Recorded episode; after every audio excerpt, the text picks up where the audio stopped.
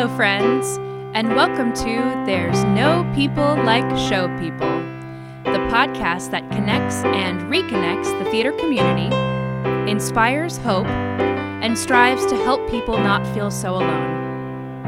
I am your host, Sarah Philibom.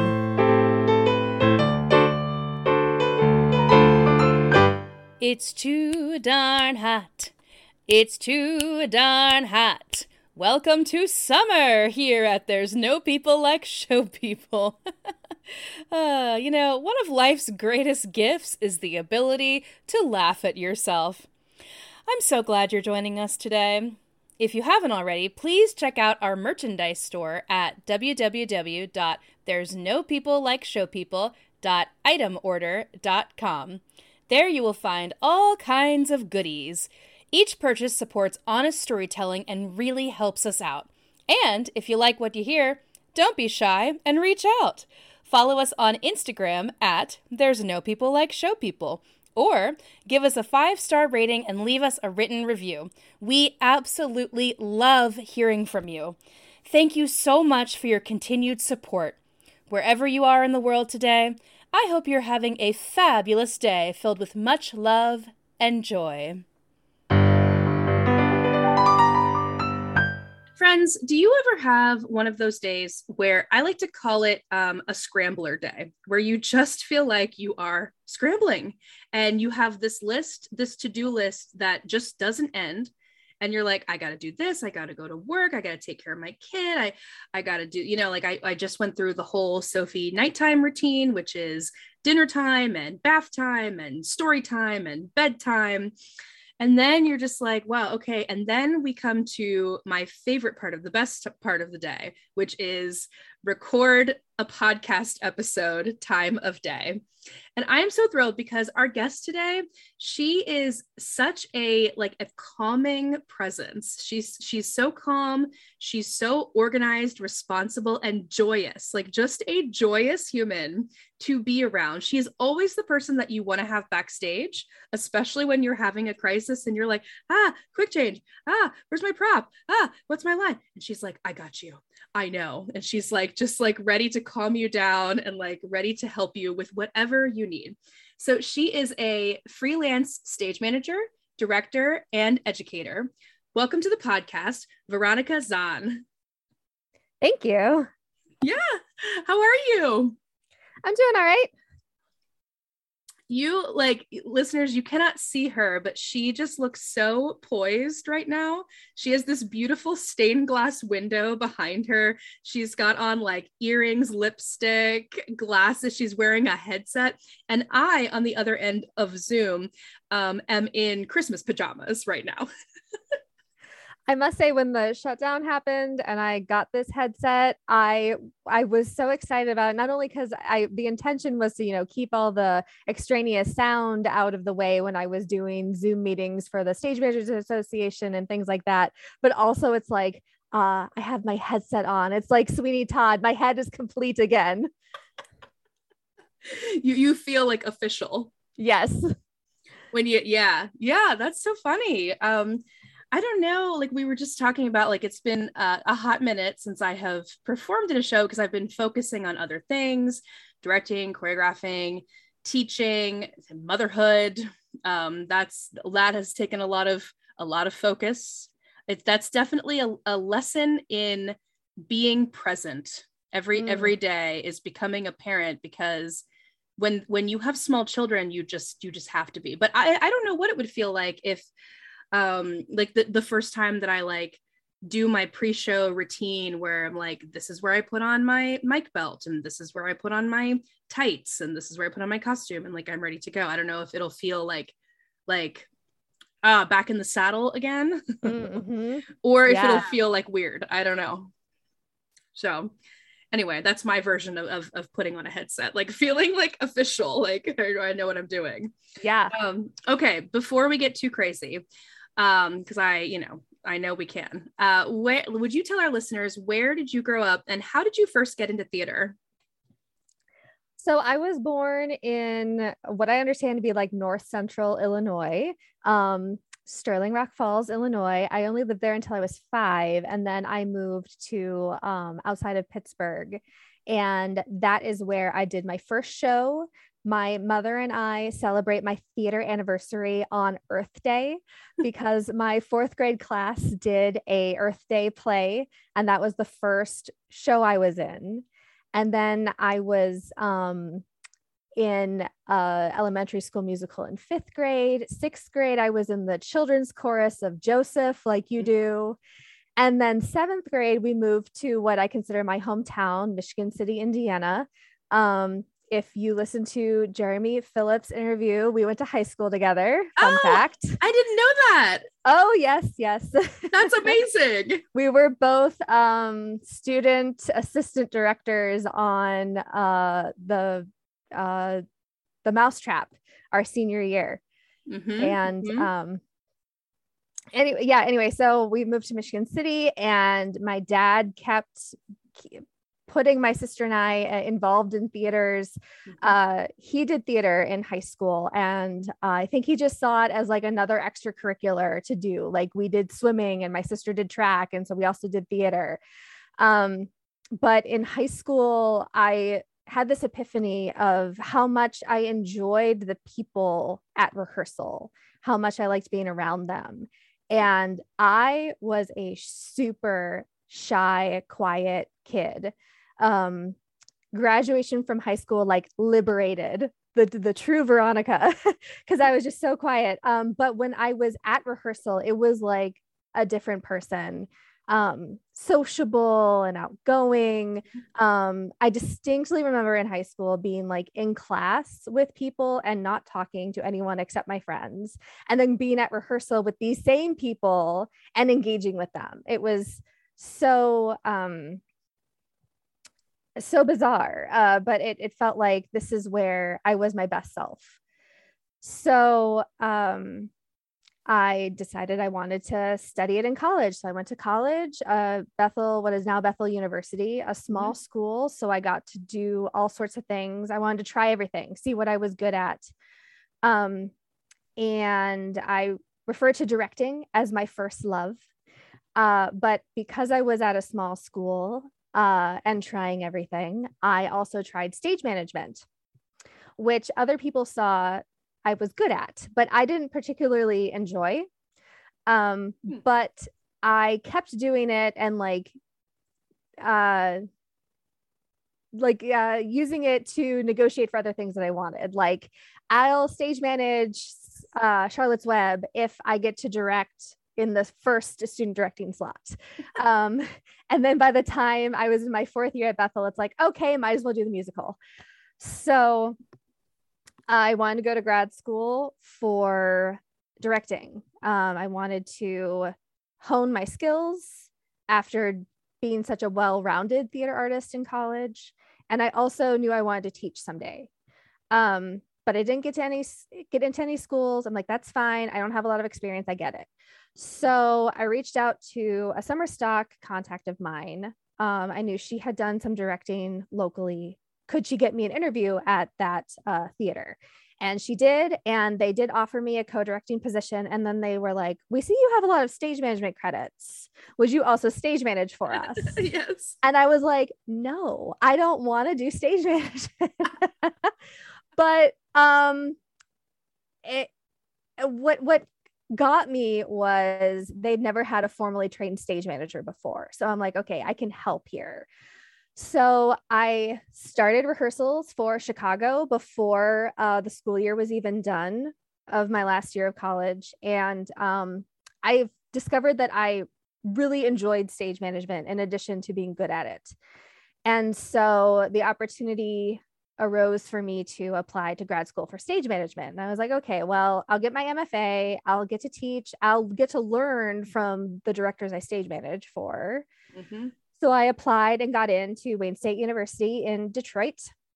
Three years there, got my master's, uh, moved here to Milwaukee for many reasons. Um, I am not a Chicago and New York girl. Mm-hmm. I Milwaukee is a great city. It has a lot to offer, and I can like wrap my head around it. It's not too big.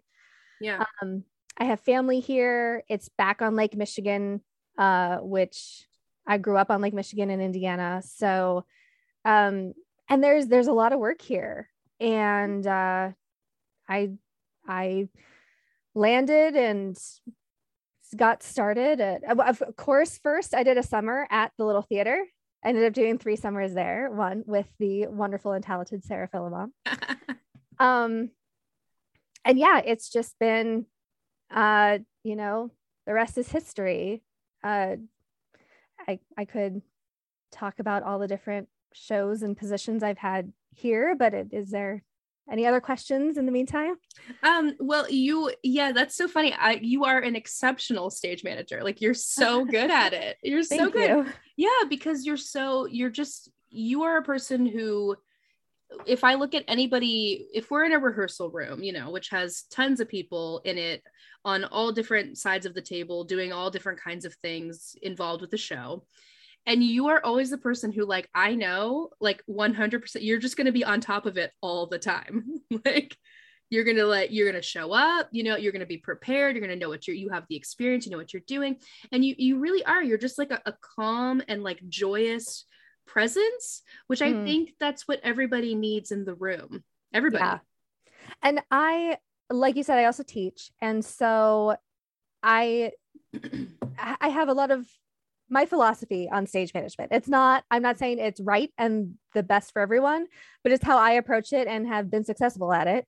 So I think that the stage manager does need to be both of those things. Mm-hmm. Um, when everyone else is losing their shit, the stage manager has to be, if no one else is calm, the stage manager has to be that person. Yes.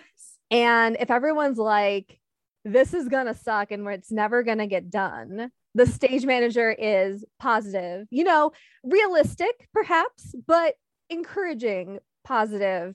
Mm-hmm. Um, and uh, you know that that shy, quiet kid now she leads tech rehearsals with like 50 people in the room listening to her. Yeah. And high school me just can't believe that that's where I got.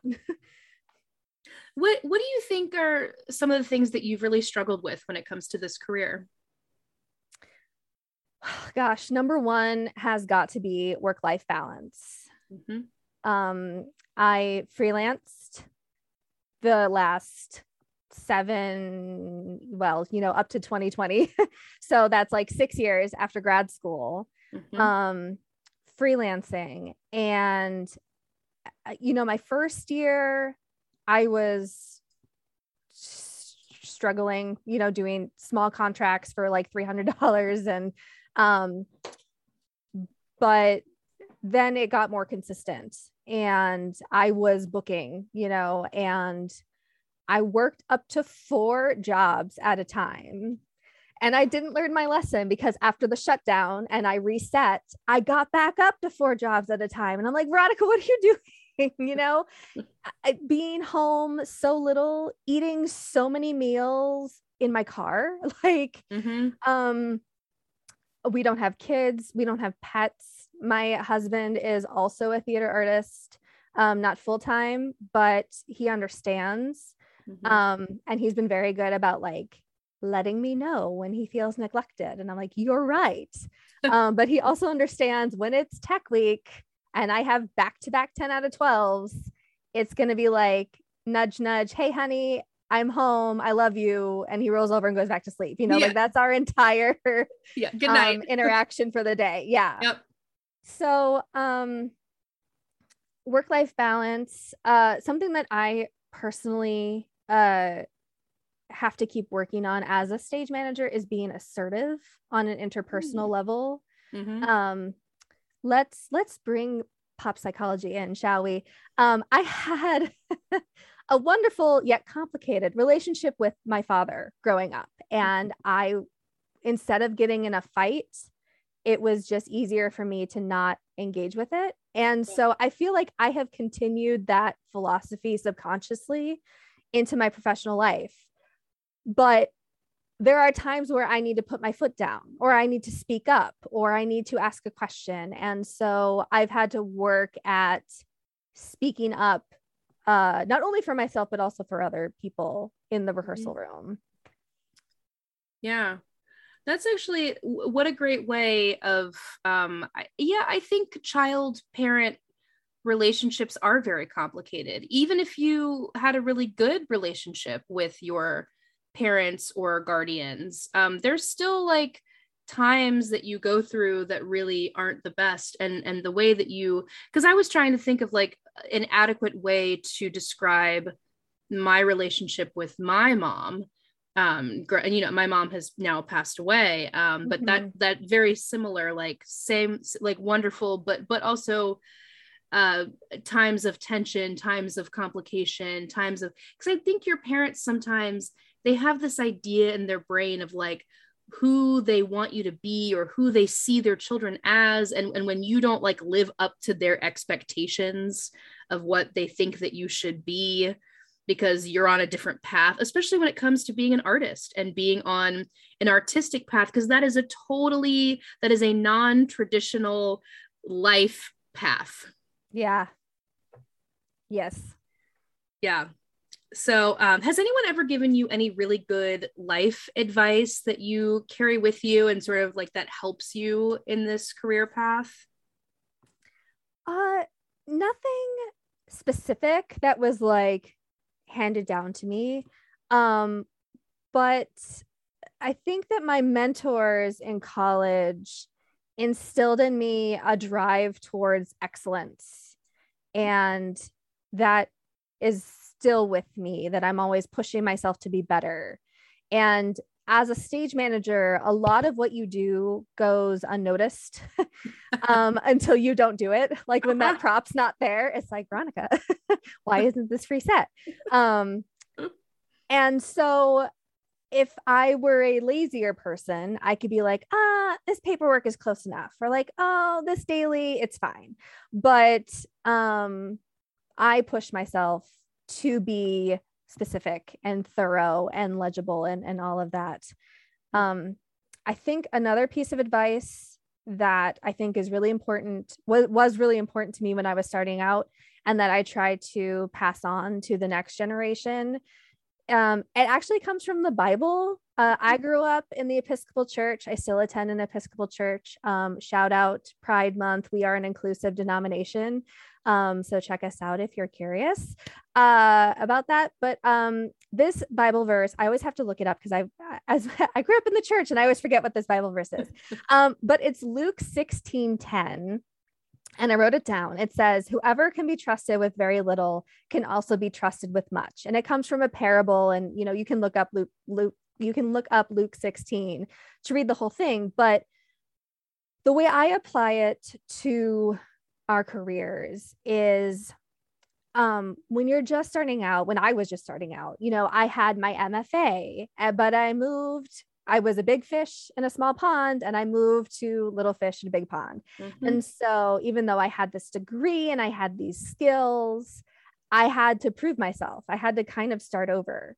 Um, uh, which leads me to a piece of advice that I did get from a specific person, my friend Mike Peters, who I went to college and grad school with, and is still like my lifeline when I need someone to to talk me down. um, he said, "Your degree won't get you jobs; your skills will."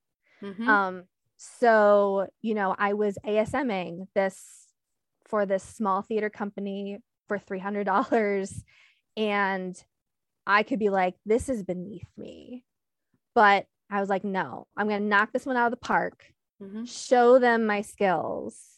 And once they can see that you're capable of more, they're going to give you more. Mm-hmm. And I have worked with that theater company a lot, and they did recommend me to other theater companies. Um, they're like, Veronica, we love working with you, but we know you're going to move on to bigger and better things. Yeah. Um, so so that's that's my my nugget of advice that I got and that I try to pass on.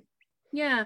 Well, and I, I think that the whole world has been in just for the past couple of years, this massive time of transformation, of transition, it's such a big transitional time for like almost everyone because so much has changed and this pandemic has affected everyone everyone Mhm. Yes. um and so like i know i feel like i've been in like the past like two to three years of my life so many things have changed and um you know having a baby becoming a mom moving halfway across the country starting my life over again and theater and especially the theater community has always been my anchor Mm.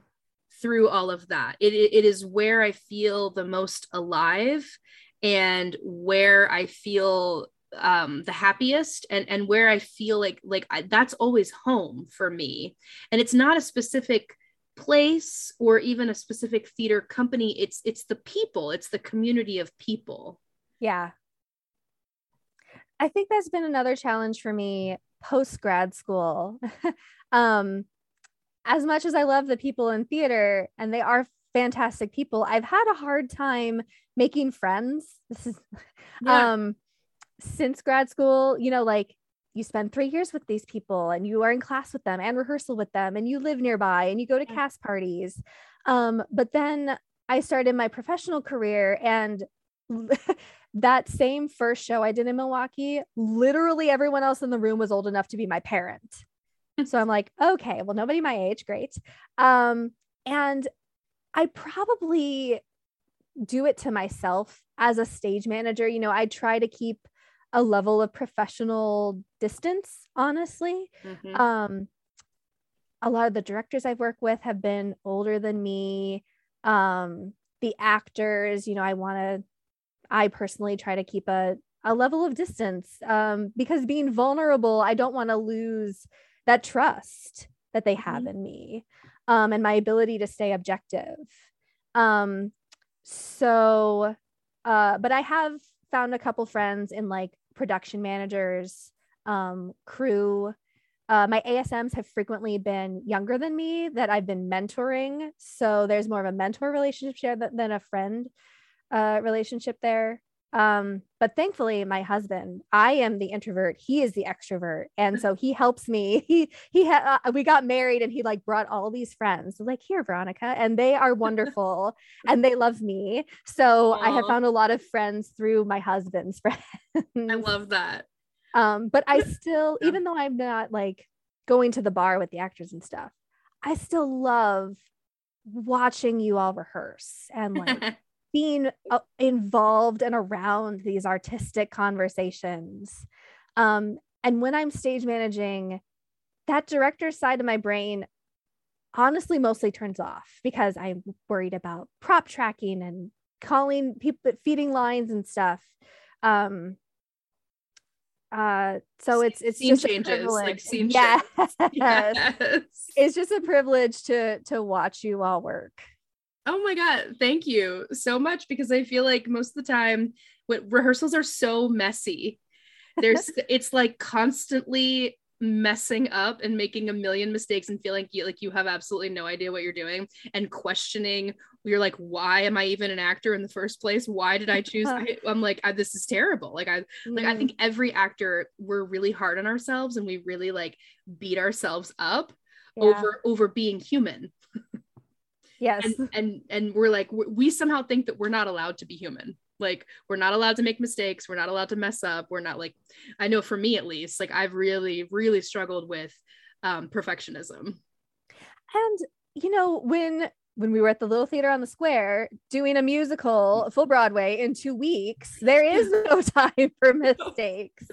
You only have a week to learn act one, and then you're on to act two, and then suddenly it's tech week. And yeah, and then you open and, and then you blink and the show's over. Next. Yeah.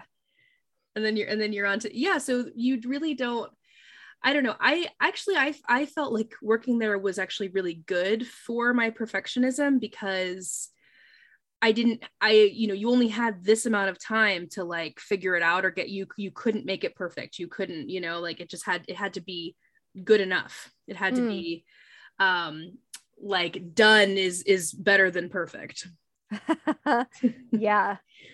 so yeah um but yeah it's it's wild to think about it almost feels like that part of my life kind of feels like i don't know like i'm in a new chapter now Mm-hmm. I'm in I'm in this new chapter of life and um, I think it's good to speak to I know a lot of times people out there in this business take a break for like for whatever reason you know maybe sometimes it's health related sometimes it's financially related sometimes they're like i just want to i just want to do other things in, in in life. Um there's all kinds of reasons why people take a break and i feel like i have been taking a break mostly because well number one pandemic i mean that was kind of a forced break for everyone yes. That was a break that we're like we didn't we didn't know that we were going to take but we did. Um whether and, you wanted it or needed it or not. And to be honest we probably all needed it. Like yeah. i was listening to npr and these two musicians were talking to each other. And one of them was talking about the the record that they wrote during the pandemic um, and even though they didn't want to take a break they probably needed a break and that pandemic like forced them to yep. stop and slow down for a second. Yeah. Yeah and so that would definitely be reason number one and and reason number two would be uh, you know having a, a baby and then very shortly after that becoming a single mom. And i'm like okay well i mean like my especially my performing career just needs to kind of be put on the back burner uh, for a while and i want to come back to it i really do but i don't know when or how that's going to i don't know when that's going to be and like that's something that i've really been struggling with during this time of this transitional time mm-hmm. one of my close friends from college um, she has two kids and at one point she said to me we can have it all but not all at once. And that has been a that was one of those things at the time I was like okay i'm going to take that i'm going to store it until i need it. And it's it's kind of true.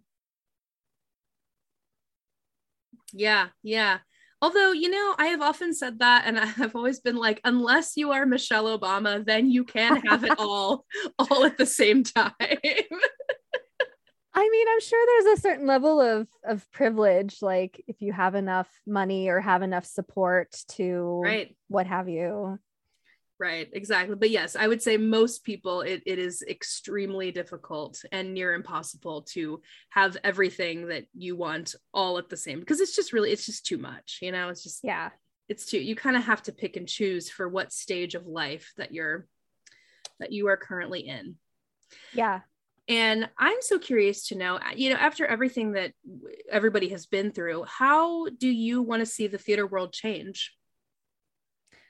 Well, there's a couple of movements that I see happening um, in the stage management side of things. Um, you know, I'm in several stage manager Facebook groups. I'm involved in the Stage Managers Association and um, there's definitely a movement to eliminate 10 out of 12s, um, which I'm a big fan of. Um, they are tough on stage managers. Um, you know, don't report me to my union, but uh, 10 out of 12 for a stage manager really means like 13 out of 14, you know, mm-hmm. because at least me, the way that I work, I get there early. I generally take the entire meal break. I've gotten better at that. and, you know, walking away during five minute breaks, 10 minute breaks. Mm-hmm. Um, and it helps when you have a director who respects breaks and isn't trying to work or have side conversations during breaks. Yeah. Um, but then, you know, after the tech rehearsal, we have a production meeting. So stage manager stays late, and then we have a report and a daily and mm-hmm. fixing your script and all that. Um, and when they're back to back, I get like six hours of sleep and then I come back in the next day and I'm on the entire time, you know. Yeah. A- actors love you. You get to go off stage and sit on your phone. I have to be like, okay, we have to move on now and you know mm-hmm. that sort of thing. Um, I've also seen interest in uh, shifting to five day work weeks, which I think would be amazing. Yeah. Because, you know, you have at least on an equity contract, um, you have one day off a week, and that's just long enough for me to run errands, do laundry, and food prep, you know, let yep. alone have some fun. yeah. and I, I again, I don't have kids or a dog or anything, so I don't know how people do it besides like again with support, um, a partner or family or whatever. Yep.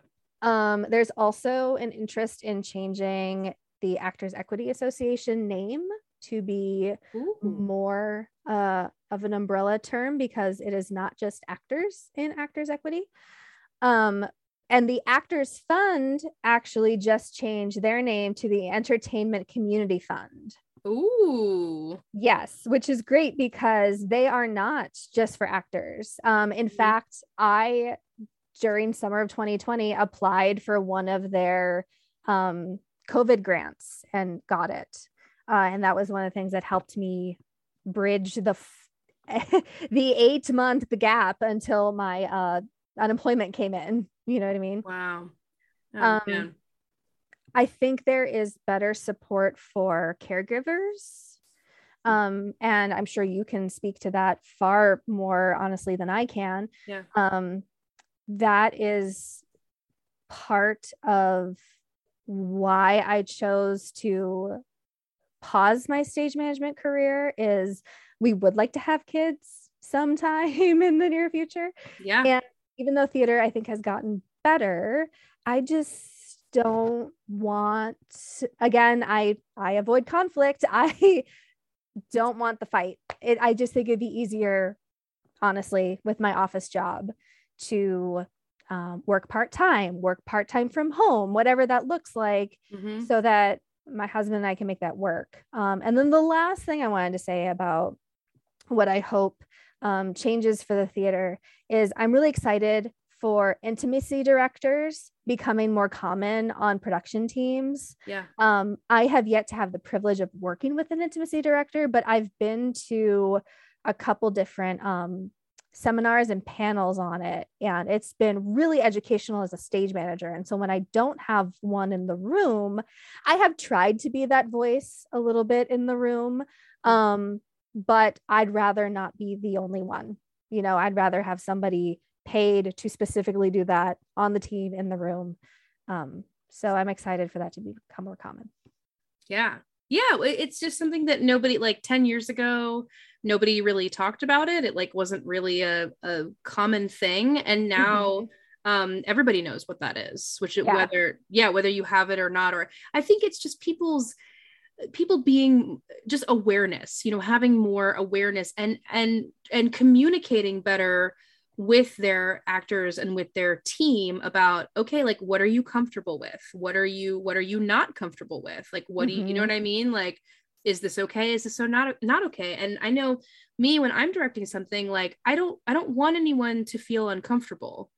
And so i'm always like hey like I have like five different options. Like, here's option one, two, three, four. Like, we can just, we can try them all, you know, like we can see what works. Cause, like, again, you're to have to do this show however many times you have to do it a week. And like, I would hate for someone in my show to be like, oh my God, I like really hate, like, hate i like i feel unco- I, I can't stand doing this one scene or this one moment in the show because of whatever you know because my director asked me to do this and i don't want to do it i don't feel comfortable do it or doing it with or whoever and like okay well then why let's just change it you know like why can't we just change it so that everybody feels comfortable?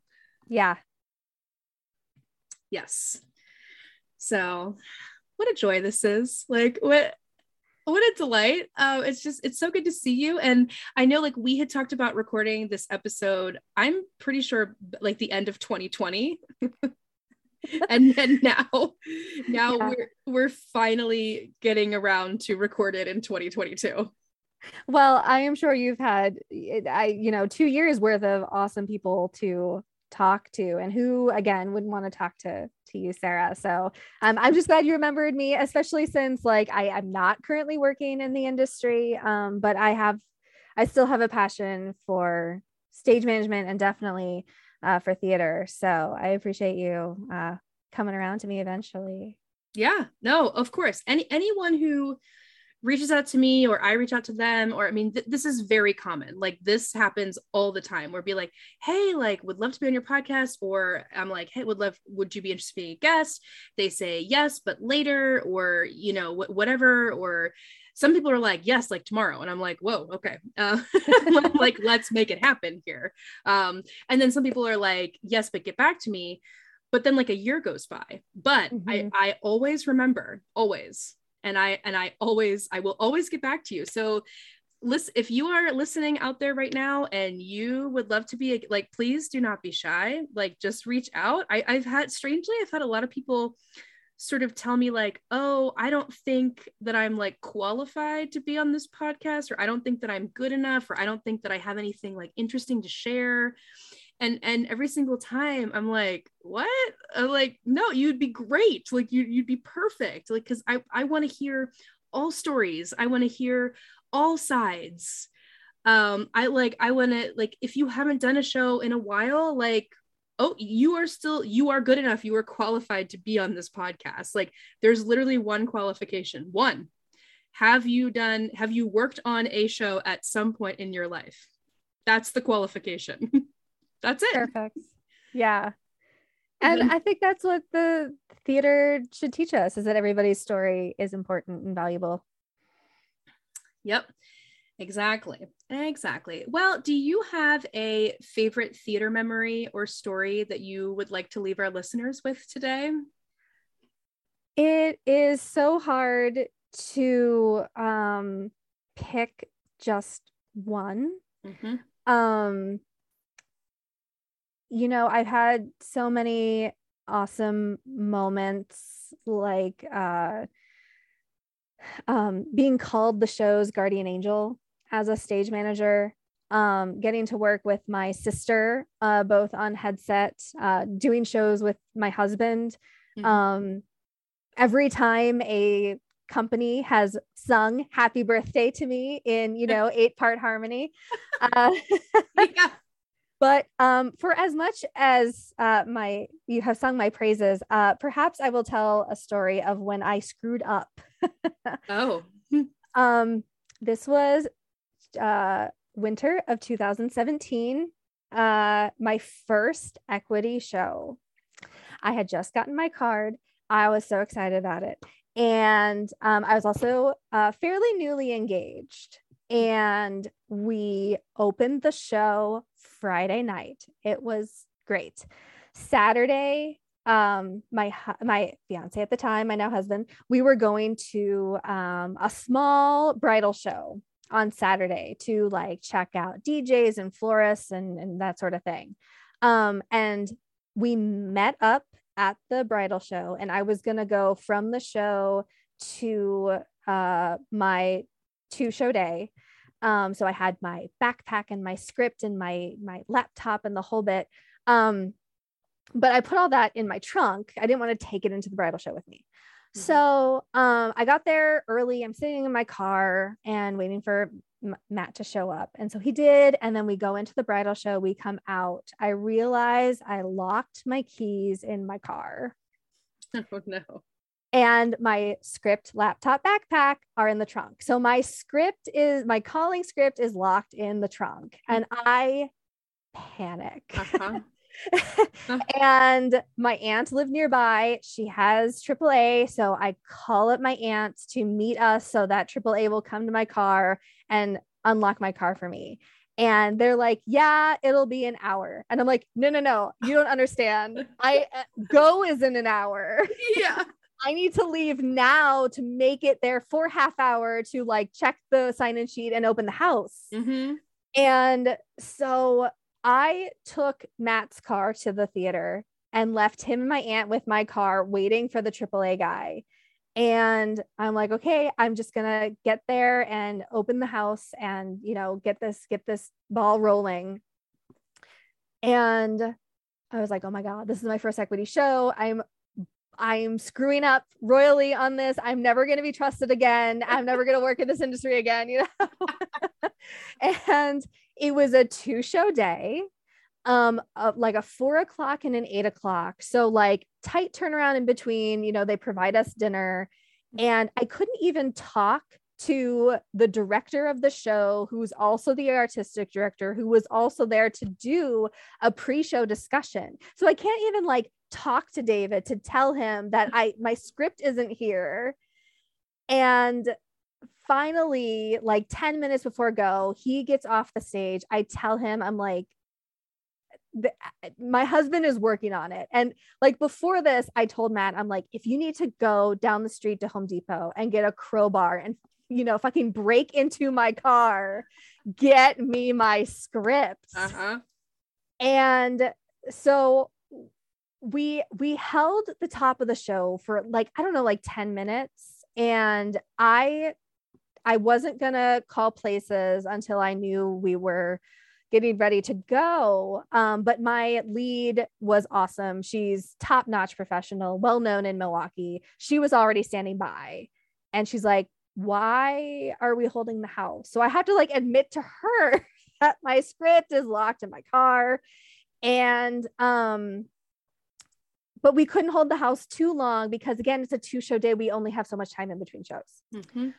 So um Matt, the AAA guy gets there. Matt gets my script, he like takes pictures of the first so many pages of the script, emails them to me. So at least I have something to call off of until he gets there. Now, these are just kind of random. Um, they're they're not like labeled or numbered, you know. Mm-hmm. So I have my phone and my deck chiefs tablet so that I can have like page one on my phone, get page two on the tablet, then get page three on my phone. And if if you're a stage manager, you you may know that at least the, my system, I have my blocking page and then my cues are in the script page. And Matt was sending me pictures of both. I was like, nope, I just need the script pages with the cues. Mm-hmm. And so between what he sent me and like I had to call one page from memory because he missed it in the picture taking. And he got finally got there, I don't know, 15, 20 minutes into the show. And the artistic director whisked the script up to me and I finished calling the show. But um it all turned out well because that theater company hired me for the next three years as their administrative assistant. um, I have worked at many other equity theater companies in town. Um, and I have learned my lesson the hard way, children, that you're once you open the show, leave your script at the theater. And also, no matter what state that script is in, if it's not perfectly clean yet, scan it and have an electronic copy on, you know, Google Drive or Dropbox, whatever you use. So mm-hmm.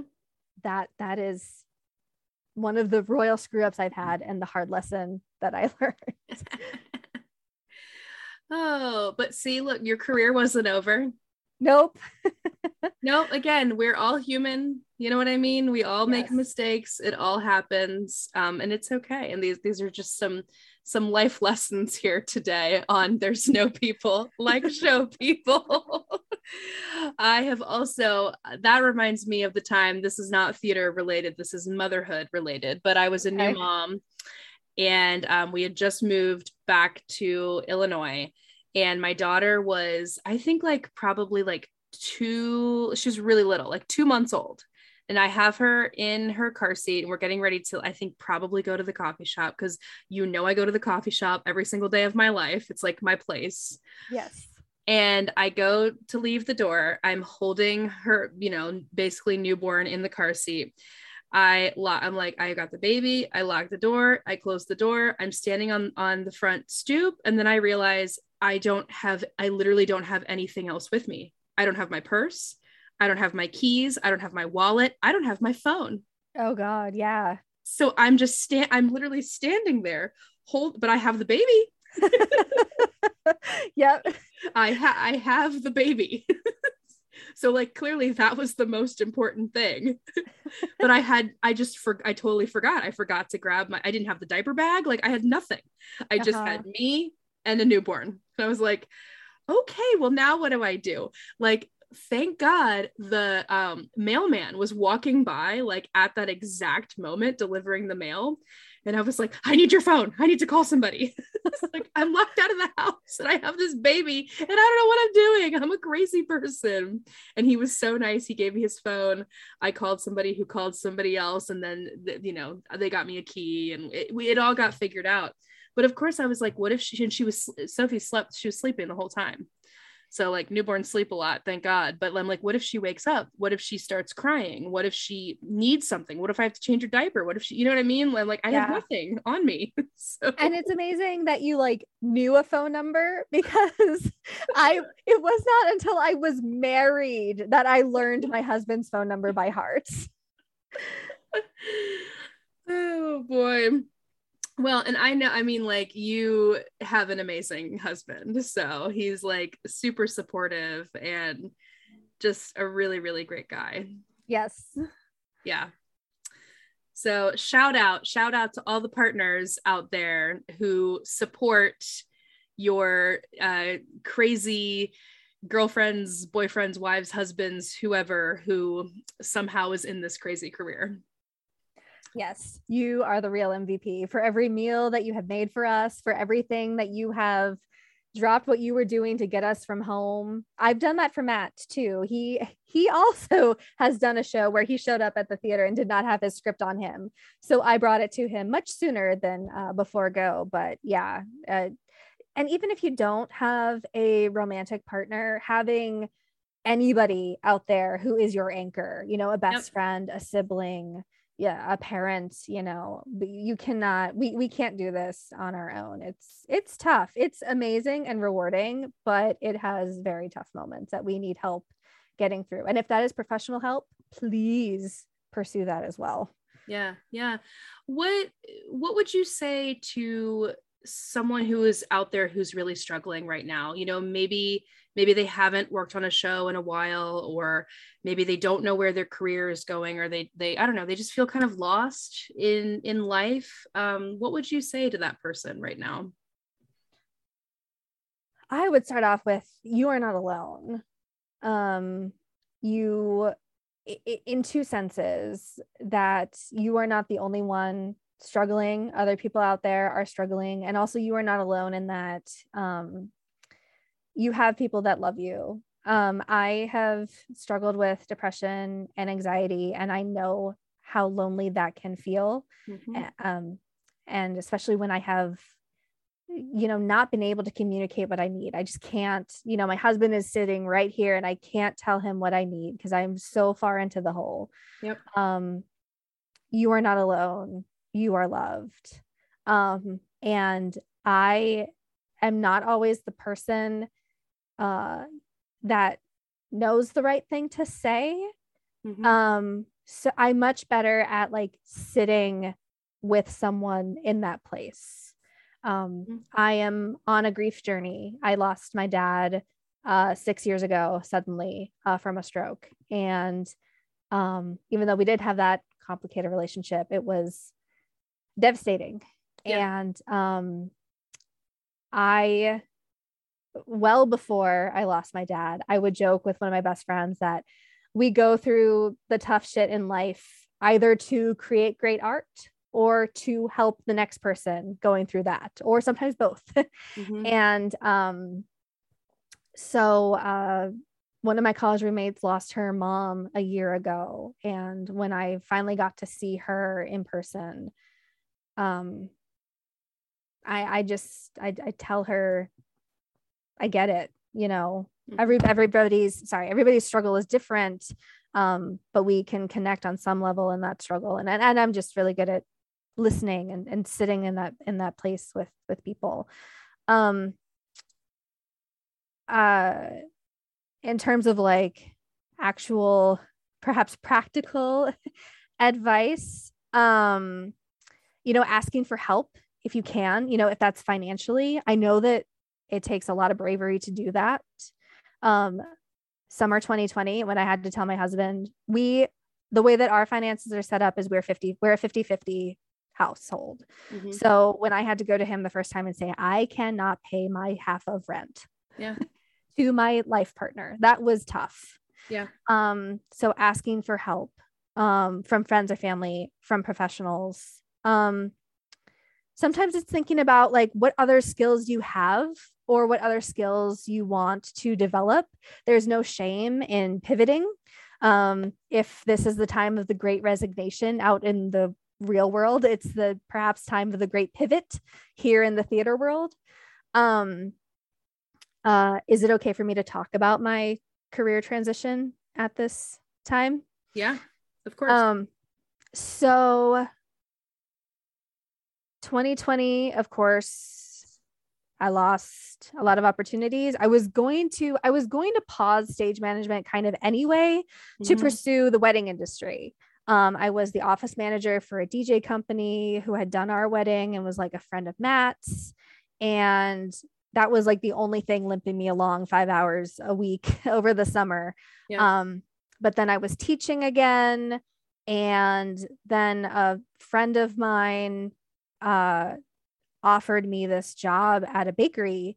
Um, that theater that I had bombed the second day of my equity contract that hired me to be an administrative assistant, I worked in marketing and development. And I worked with that marketing director for three years. And she left January 2020. I left May 2020. July 2020, she got a job at a bakery. And then that October, she's like, My assistant isn't working out. Will you come assist me again? And I was like, Well, what else am I doing? so I started that off part time.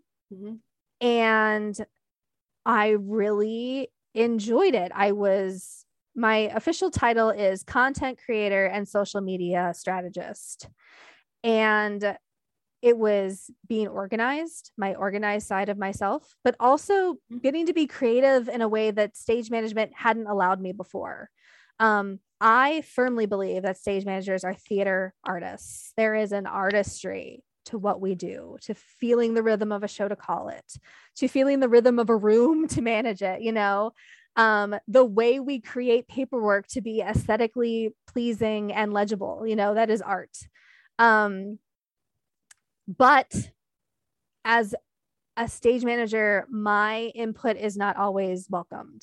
Um, I, I am not hired to be an artistic voice in the room. Um, sometimes I've worked with directors who did want to know what I thought and were receptive to my thoughts and suggestions, and uh, the directors who were not. Um, but on in this space, on this team, my opinion is welcomed and my input is appreciated and valuable and valued. And I get feedback so often and it's so sincere and encouraging.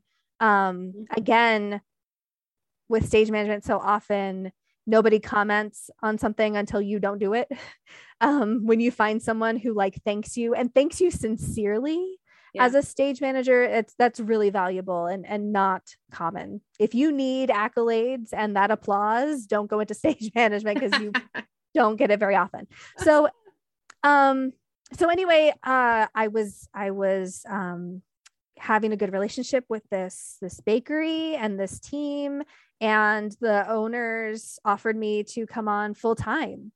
And that was a struggle to decide. Like mm-hmm. i invested you know 9 years of education and 6 years of professional uh, time in this career. Uh, was that a waste yeah. uh, no it wasn't because li- I literally would not have gotten to this p- point without that theater journey and the, those theater contacts. Mm-hmm. Um, and theater and stage management will always be part of who I am. And who I am as a stage manager comes from my soul, you know, being calm, being positive, being organized, taking care of people. Mm-hmm. That comes from my soul. Um, but this is a different side and it it gives me an opportunity to get off the freelancing merry-go-round for a little while you know having a nine to five that's not really nine to five because i have a half hour unpaid lunch break um but having a regular day job and weekends off mm-hmm. um you know mm-hmm. it's it's a small business, so I don't get sick time or pay time off or that sort of thing. So that is um, still tough. Like that's that's the next goal that I'd like to get to. Um, but so I guess I'm rebranding myself mentally from theater artist to creator. And not just like I'm creating things at work on social media, um, Facebook, Instagram, Pinterest, and email for the record. Um, but also because I'm not dependent on stage management to support myself, I'm hoping that this gives me some free time to get back into directing because I assume it will be for small theater companies who pay $300 a contract. Yep. um, so get back into directing. Uh, since my father died, it was like I finally hit a maturity level where I have something to say as a playwright. And I have had very little time to actually sit down and write. And I had an idea for a screenplay of all things. And I just want to get back into crafting. We want to move. And so, like, packing to to move into a home and to remodel it and to you know reorganize our lives that takes time and when I commit to a contract, I commit, you know, mm-hmm. and it's not just it's it's always on my mind. And I I do that a little bit. I do that to myself, but also that is the expectation of stage managers, you know, that you are on call. Um, I've really had to set boundaries on like my Mondays off. Like I will see that email. If it can wait, it's gonna wait because I have things to do on my Monday off. Um, so, all that to say that if you are struggling, perhaps this is an opportunity to try something else. And also, if I may, the last thing I think I want to say about the struggling is um even though it's awful sorry again um i keep hitting my mic. Uh, i should know better. As a stage manager used to a headset. Um even though the struggle is awful and the shutdown was tough and i was you know i had to apply for unemployment for the first time. Um there is still i don't want to say like a silver lining but you know that was the most time i'd ever spent with my husband in like our 8 years of relationship. Mm-hmm. i ate so many meals at home. We got to purge and clean our entire kitchen. So would i ask for that again I don't know, but it was also at the same time lovely in a way. So yeah. I don't want to seem like Mary Poppins with the like quotable quip of like everything happens for a reason. But uh, I think that once you get on the other side, you'll look back and be like,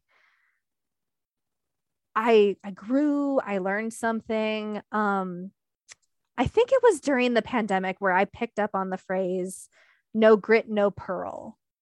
Mm. You have to like go through the tough to get something wonderful at the end.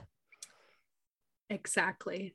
That's so good. No grit, no pearl, you know? And if, if you are still in the mud, in the muck, in the grit, then you just got to know that that eventually you were going to get that pearl.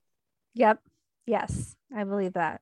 And yes, uh, thank you so much um, for taking the time to chat with me tonight. Like, this has been such a great conversation. Truly, so many pearls of wisdom. And um, I think the two biggest things like that I've wanted to say this whole time is number one, in any show, and it doesn't matter what it is, any show, the stage manager is the glue that holds the show together, truly. and that's so great to hear that, you know, you're also a director. So hopefully yeah. you uh, oh. appreciate your stage managers. Oh, like I can't tell you my stage manager, like almost every day in rehearsal, I'm like, help i need your help like thank god you're here like how are we going to do this like what what do you think about this like we need to do this like do we have enough time for this like I don't know, like this, I am always like clinging to the to the stage manager. like I'm like SOS, SOS. Um yes. So yeah, so friends, never piss off your stage manager ever. um, please say thank you to them daily. Like literally daily. Yeah, say thank you so much for everything that you do. And um, I think the biggest thing that I took from this conversation, and to anyone who is out there listening, right now is is that uh, you are not alone and you are very loved amen Amen. So thank you so much for listening.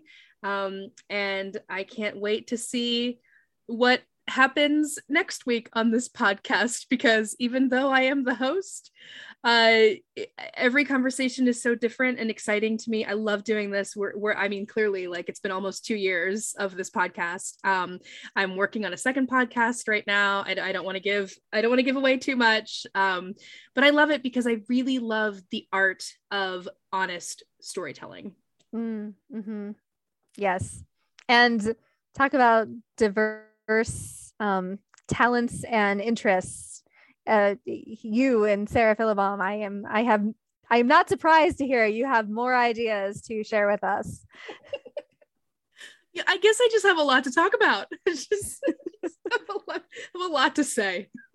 so all right. Um, thank you so much. So good to see your face. Thank you. You too. And to, and to hear your voice. And um who knows what what the theater gods have in store for us what what the we will just we will keep uh, showing up and we will keep finding out